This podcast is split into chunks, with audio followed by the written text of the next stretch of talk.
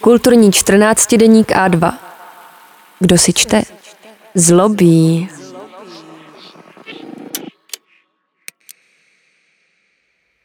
Blanka Činátlová, každodenní statečnost. Pečeme a pleteme s Felicí Bauerovou.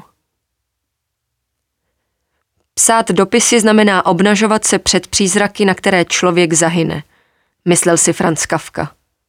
Magdalena Placová se v románu Život po Kavkovi rozhodla oživit ty, kteří byli těmito přízraky požráni. Kavkovi dopisy totiž tvoří pomyslné i doslovné jádro románu, který autorka nepovažuje za historický životopis, přestože jeho ústřední postavou učinila jednu z adresátek Kavkova rozsáhlého epistolálního díla Felici Bauerovou. Ze všech Kavkových žen se Felici dostává asi nejmenší pozornosti – Plní spíše roli jakési biografické položky a kulisy pro inscenování kavkových milostních selhání a lability. V kavkovských biografiích tedy nemůže chybět, ale její obraz působí v porovnání s intelektuálkou Milenou Jesenskou, oddanou a pečující Dorou Diamantovou, záhadnou švýcarkou či zapovězenou Julií Vohryskovou nepříliš lichotivě.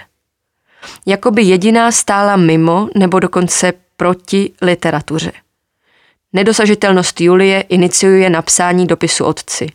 Milena pořizuje první české překlady Kavkových povídek a Doru jako jedinou nechá Kavka přímo vstoupit do svého psaní.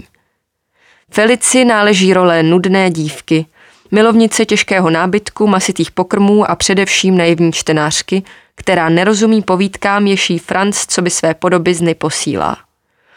A to přesto, že jejich dopisy proudí mezi Berlínem a Prahou po dobu pěti let i několikrát denně. Kdo byla Felice Bauerová a co se skrývalo za jejím vyrovnaným zevnějškem?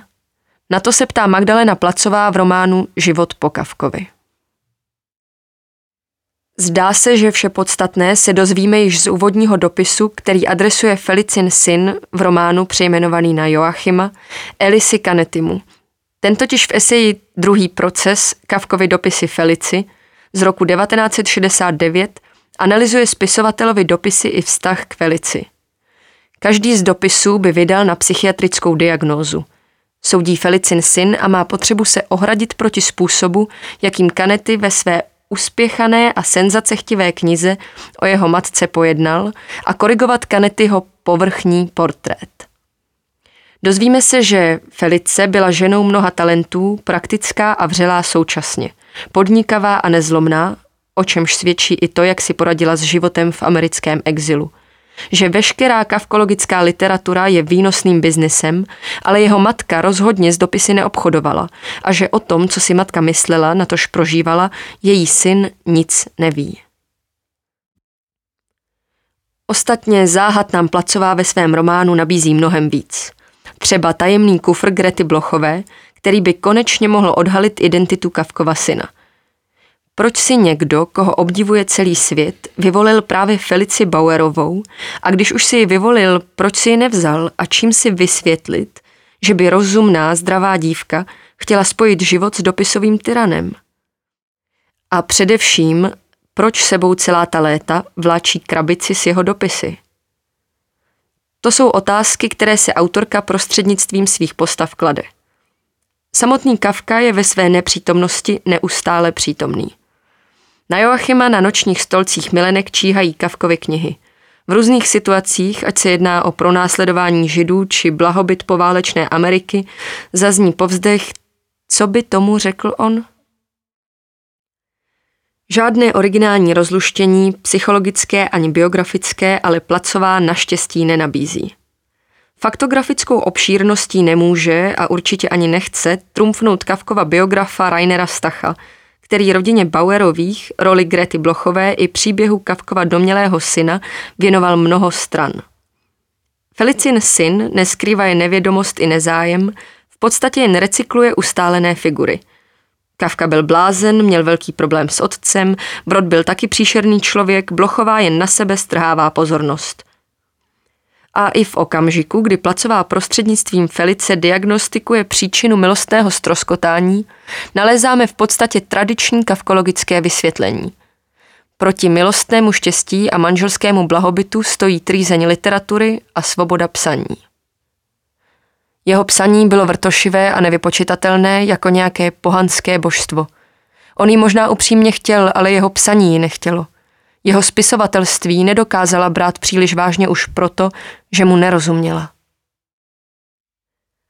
Ve Felicině životě po Kavkovi nelze najít žádný pozoruhodný příběh, jen, jak píše Placová, každodenní statečnost.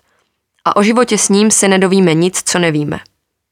Teprve když odhlédneme od rekonstrukce tajemství jednoho milostného stroskotání, začíná být román zajímavý.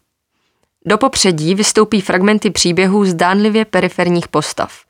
Kavkova nakladatele Šokena, básnířky a překladatelky Violi Fischerové nebo psychiatra Wilhelma Reicha.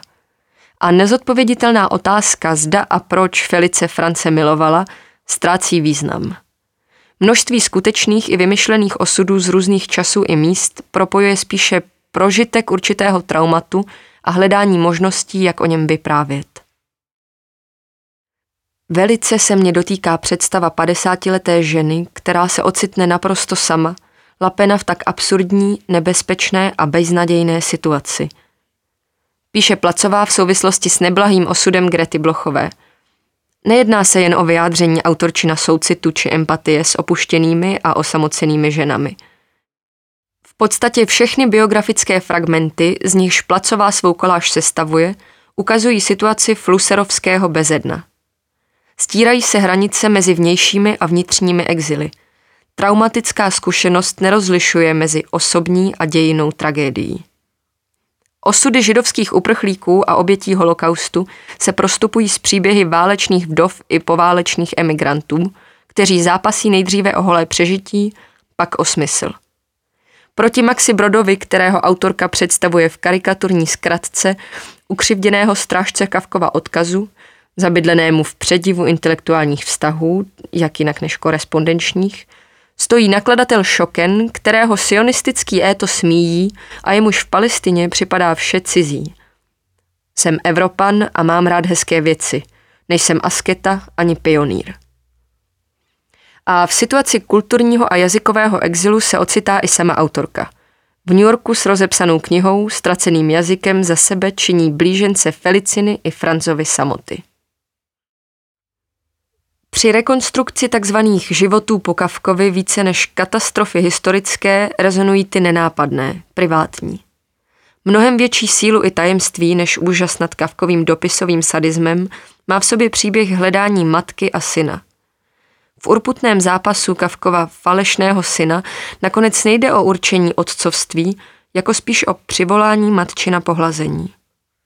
I Joachim hledá svou matku – a přestože jako úspěšný psychoterapeut dokáže slovy léčit cizí traumata, matčin předkavkovský ani pokavkovský život nechápe, stejně jako ona nechápe ten jeho.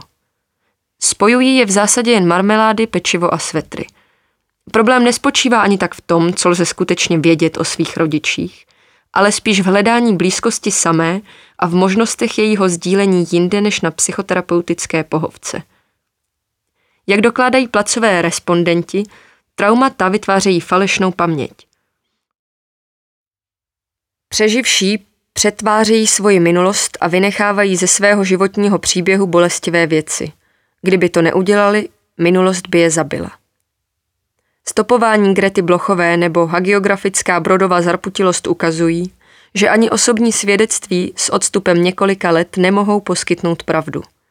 Autentické vzpomínky se přizpůsobují jejich literárním reprezentacím – Felicina dcera vidí svou matku v zásadě stejně jako Kavka otce. Felice se stává literární postavou. Placové vyprávění pokrývá více než století. Chronologii nahrazuje různými perspektivami, autentické dokumenty a výpovědi reálných pamětníků mísí s románovými osudy. Někdy převažují tóny eseistické, někdy reportážní. Čtenářův zájem přitahují spíš nepatrné detaily a torza než poctivé rešerše. Připomíná to narrativní postupy, které známe z textu V.G. Zebalda, z Ilísova románu 1913 či Weidermanova Ostende 1936. I témata, která autorka pojednává, jsou ryze zebaldovská. Jejímu vyprávění ale chybějí Zebaldovi melancholické závratě i poetická ornamentalita a především eseistická lehkost Ilísova či Weidermanova. Tam, kde autorka odbíhá od konkrétních osudů k obecným, v literatuře už mnohokrát pojednaným problémům, opakuje různá kliše. Emigranti nad slepičí polévkou sní o kavárnách, Brod u toho ještě sedí v křesle z Bauhausu, nebo trpí v laciných penzionech. Nepokojná mysl dojde osvícení před zdí nářků, erotické vzrušení a pláč nad fotografií z koncentračního tábora odděluje jediná věta. Muži touží po hospodyňkách, ženy sentimentálně sní o milencích, pečují a vaří. Jsem v románu. Román je to, v čem jsem celá, ale nepřebývám v něm jako v domě, spíš jako v proudu, v plynutí konstatuje vypravěčka v jedné z mnoha autobiografických promluv. Obrazností tak připomene poetiku Daniely Hodrové, již mimochodem na závěr děkuje za připomínky. Nejde ale z vlastní kůží na trh, na dno zmarnění tak, jak to ve svých posledních románech dělá Hodrová. Sice se odhodlává přestat násilím ohýbat realitu, dodávat zdůvodnění tam, kde chybí, ale nedokáže se zbavit potřeby čtenáři vše doříkávat – když se chystá domělý Kavkův syn Joachimovi deklamovat zásadní moudro, jež vyčetl z Kavkova dopisu adresovaného Felici, musí si Joachim odskočit. Placová ale nechá prostatického starce vrátit, aby si mohl vyslechnout jeden z kavkovských aforismů, čímž scéna ztrácí všechnu svou hloubku. Autorka na počest své románové hrdinky peče bábovku podle Felicina receptu.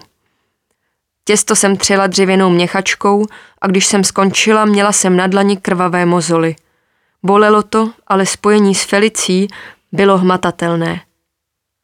Nevědomky tak přesně vystihuje podstatu svého románu. Tradiční receptura, hodně kvalitních ingrediencí a velká dřina.